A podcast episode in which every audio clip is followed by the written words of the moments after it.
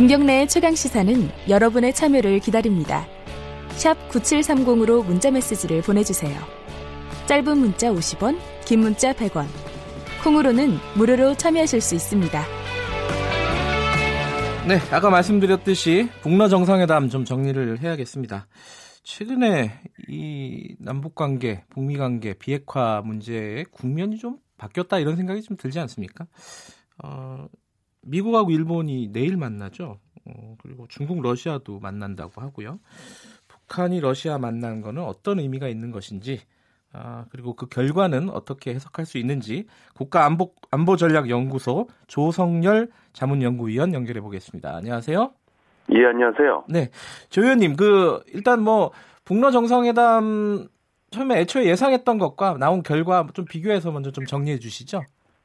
예, 그 8년 만에 그 북러 정상회담이 열렸는데요. 네. 어, 당초 예상했던 대로 어, 이번에 이제 한반도 비핵화 문제가 주요 의제로 올랐고요. 네. 어, 그리고 이제 이 과정에서 육제담의 필요성이 이제 새롭게 제기됐습니다. 네. 그리고 러시아가 관심 가지고 있는 이제 극동 지역 개발 문제, 예. 특히 가스관이나 철도 연결 문제에 대해서도 아, 푸틴 대통령이 언급을 했습니다. 네. 이런 부분들은 전반적으로 우리 예상했던 부분들은 나온 거라고 볼 수 있고요. 예. 네, 이 부분들이 이제 향후 어, 북미 회담이나 이런데 이제 어떤 영향을 미칠 것인가 하는 부분이 예. 좀 중요한 포인트인 것 같습니다. 그 일단 가장 좀 궁금했던 궁금한 부분부터 좀 여쭤볼게요. 그 육자 회담 얘기가 나왔잖아요. 그뭐 푸틴 대통령도 육자 회담이 필요성에 대해서 언급을 했는데 지금 사실 진행되고 있는 거는 다자간의 회담이 아니지 않습니까? 톱다운 방식이고 양자간의 회담으로 지금 뭔가 일이 진행이 돼 왔었는데 이게 국면이 좀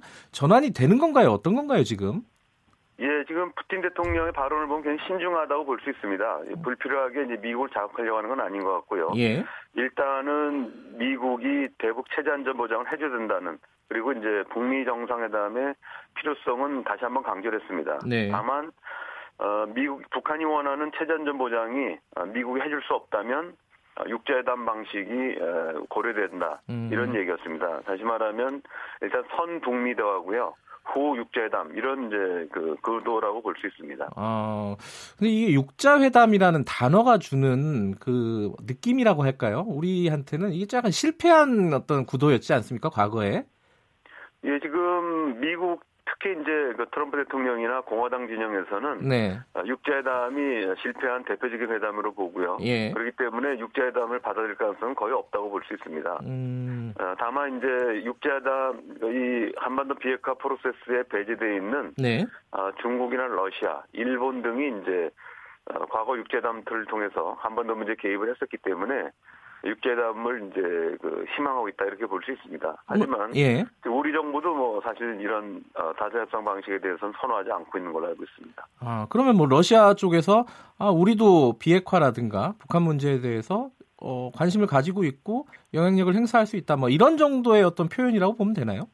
일단은 그 육자회담 카드를 꺼냄으로써 예. 어, 미국을 압박하는 측면이 있습니다. 아하. 지금 미국이 어, 북미 그리고 남북미라는 이런 어, 굉장히 좋은 환경임에도 불구하고 네. 어, 비핵화의 속도를 못 내고 있기 때문에 어, 만약에 그런 식으로 한다면은 육자회담을 통해서라도 어, 비핵화 협상을 가속화시킬 수 있다. 네. 이런 어떤 어, 대미 압박용의 의미도 포함되어 있다고 생각합니다. 예.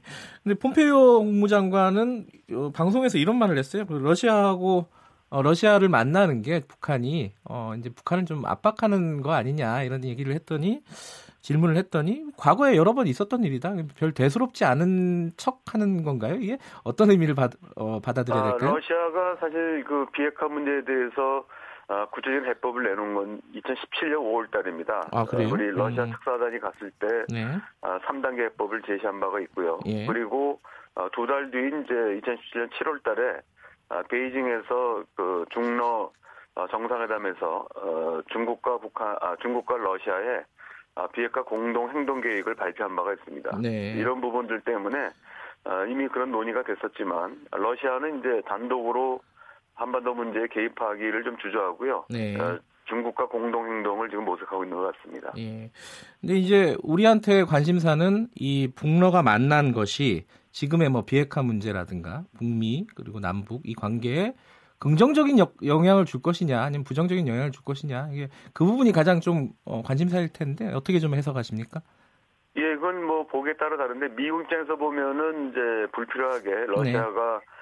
어, 개입해 들어오려고 한다 이렇게 볼 수도 있지만요. 네. 우리 입장에서 본다면은 지금 푸틴 대통령이 얘기한 부분들이 우리도 관심을 가지고 있는 그러니까 신북방 정책에서 얘기하고 있는 철도, 가스 예. 연결 문제, 그리고 이제 동북아시아의 이제 슈퍼그리드 문제 이런 문제들에 대해서 이 문제를 이제 실현하기 위해서는 네. 어, 비핵화의 진전이 불가피하고 으흠. 또 러시아 협력이 필요한 건 사실입니다. 예. 그래서 어, 저는 전체적으로 보면 네. 어, 한반도 비핵화 평화 프로세스에 어, 러시아가 긍정적으로 역할을 할수 있지 않나 이런 생각을 해봅니다. 예.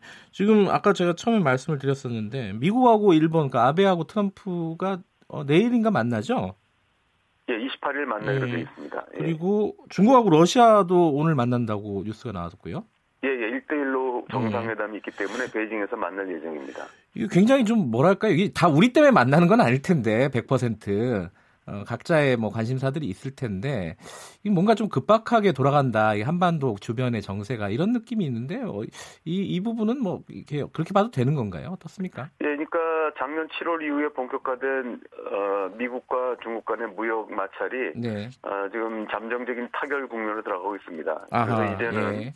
어, 이제 미국과 중국 간의 이제 무역 전쟁이 어느 정도 일단락되면서 네. 아, 새 판짜기에 들어갔다 이렇게 볼 수 있습니다. 예. 그래서 지금 1대1로 정상회담이 이제 베이징에서 예. 어, 지금 열릴 예정이고 예. 그리고 이제 6월 말 되면은 어, 오사카에서 네. G20 정상회담이 있습니다. 아, 여기에는 예. 지금 예, 예, 여기에는 이제 트럼프 대통령도 오고 시진핑 주석도 참가를 결정했고요. 네. 푸틴 대통령도 가게 됩니다. 음. 아, 그리고 이제 문재인 대통령 가시게 되는데 아, 사실 이제 그 작년 이후 한일 간에 여러 갈등이 있었는데 이 부분들도 이제 한일 정상이 어떻게 만날 것인지 음. 만나서 어떻게 풀 것인지 이런 이제 복잡한 다시 말하면 어, 동북아의 평화 질서를 수립하는 이런 문제들이 지금 다자회담들을 통해서 어느 정도 좀 가닥이 잡히는 이런 네. 상반기가 되지 않을까 생각합니다. 근데 일부에서는 또 그렇게 해석을 하더라고요. 그러니까 남북미 이렇게 변수가 세 개인 방정식보다 이 어, 북중러 이제 한미일 이 변수가 여섯 개인 방정식이 너무 풀기가 어려운 거 아니냐, 더 복잡해지고 힘들어지는 거 아니냐 이렇게 걱정하는 목소리도 있던데 어떻게 봐야 될까요? 예, 사실 저도 뭐 어, 공감을 합니다. 예. 실제로 어, 남북미 3자 회담을 통해서 네. 어느 정도 비핵화와 평화의 어떤 가닥을 잡았어야 되는데 네. 어, 지난번 하노이 정상회담에서 네. 어, 합의서 채택에 어, 실패하면서 사실 이런 이제 기대가 좀 멀어졌다고 볼 수 있는데요. 네. 아, 그렇기 때문에 무엇보다도 다시 아, 일단 지금 푸틴 대통령도 육지회담을 바로 주장한 게 아니고 예. 아, 북미 대화의 유효성을 그대로 인정하고 있고요. 음. 또 남북 대화의 필요성도 강조했습니다. 네. 따라서 아, 일단은 어, 하루빨리 어, 남북미 3자 틀을 어, 복원하고 재가동을 음. 해서 어, 아마 이제 육자회담 또는 이제 그 한반도 문제를 둘러싼 어, 남북미 중에 또 4자회담 틀도 가동될 가능성이 있습니다. 아하. 그래서 이런 어떤 그 소다 소다자 회담의 틀과 예. 또 기존에 해왔던 어, 남북 북미 그리고 예. 남북미 3자틀 이런 부분을 이제 결국 병행해 갈 수밖에 없다 이렇게 생각합니다. 음. 지금 아까 이제 세판 짜기라고 말씀하시지 않았습니까? 지금 어, 날짜로 보면은 내일 모레가 4.27 판문점 선언 1주년입니다. 이 세판 짜기가 들어갔다고 하면은 이런 뭐 추가적인 남북 정상회담이라든가 이런 부분들은 좀 약간 좀 기다려야 되지 않느냐 이런 생각도 드는데요. 어떻게 보세요? 예, 지금 어, 북한은 이제 이번에 북러 정상회담 때문에 어, 우리가 요구했던 어, 제안했던 남북 정상회담에 대해서는 아직 어, 답이 없습니다. 아마도 음. 이번에 이제 북러 정상회담까지 마치고 나서 네. 하노이 정상회담 이후에 진행됐던 네. 어, 하노이 회담 총화 작업이 아마 마무리될 거로 보입니다. 네. 어, 그리고 이제 그 5월 하순경에 트럼프 대통령이 이제 G20 이전에 아, 다시 한번 이제 그 도쿄를 방문할 예정으로 있습니다. 네. 그래서 아마도 그 하순경이기 때문에 어, 다음 달 초순이나 중순경까지는 네. 아마 그 남북 정상회담의 가능성이 좀 높아지지 않았나 생각을 합니다. 아, 아직 가능성들은 많이 다 열려 있는 모든 게좀 예, 열려 있다. 예, 예, 여전히 열려 있고요. 예. 또 북한 입장에서 보면은 결국은 그 이번 북러 정상회담 자체가 목적이라기보다는 네. 결국은 어 이번 이제 푸틴 대통령 입을 통해서 어, 비핵화의 대가로의 체제 안전 보장 문제 이 문제를 이제 큰 의제로 삼았기 때문에 네.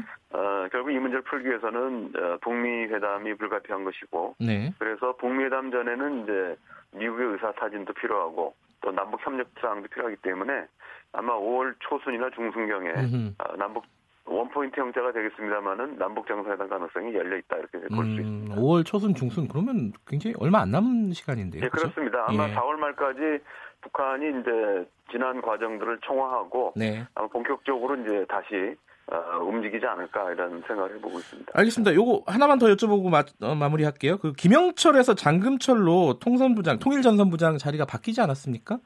요게 어떤 의미를 가지는지 좀 해석을 좀 해주세요. 예, 예, 이게 일부에서는 좀 약간 어, 왜곡해서 평가하는 네. 부분이 있는데 아, 사실 이제 이 김영철 어, 노동부 노동부 아, 노동당 부위원장이 예, 예.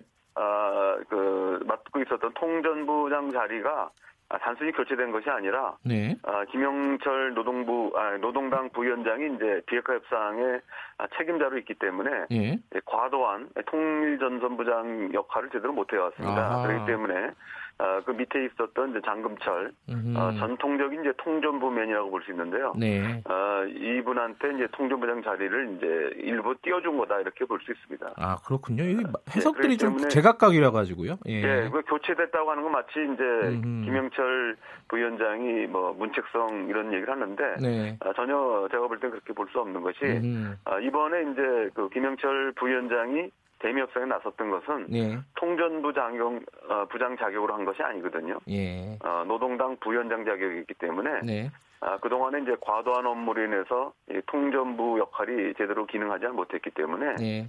어, 그 밑에 있었던 장금철이라는 분이 이제 네. 새롭게 그 역할을 맡은 것이다 이렇게 볼 수 있습니다. 알겠습니다. 아직도 상황은 그렇게 뭐 속 시원한 상황은 아니지만은 어, 북러 정상회담은 좀 정리가 되는 것 같습니다. 고맙습니다.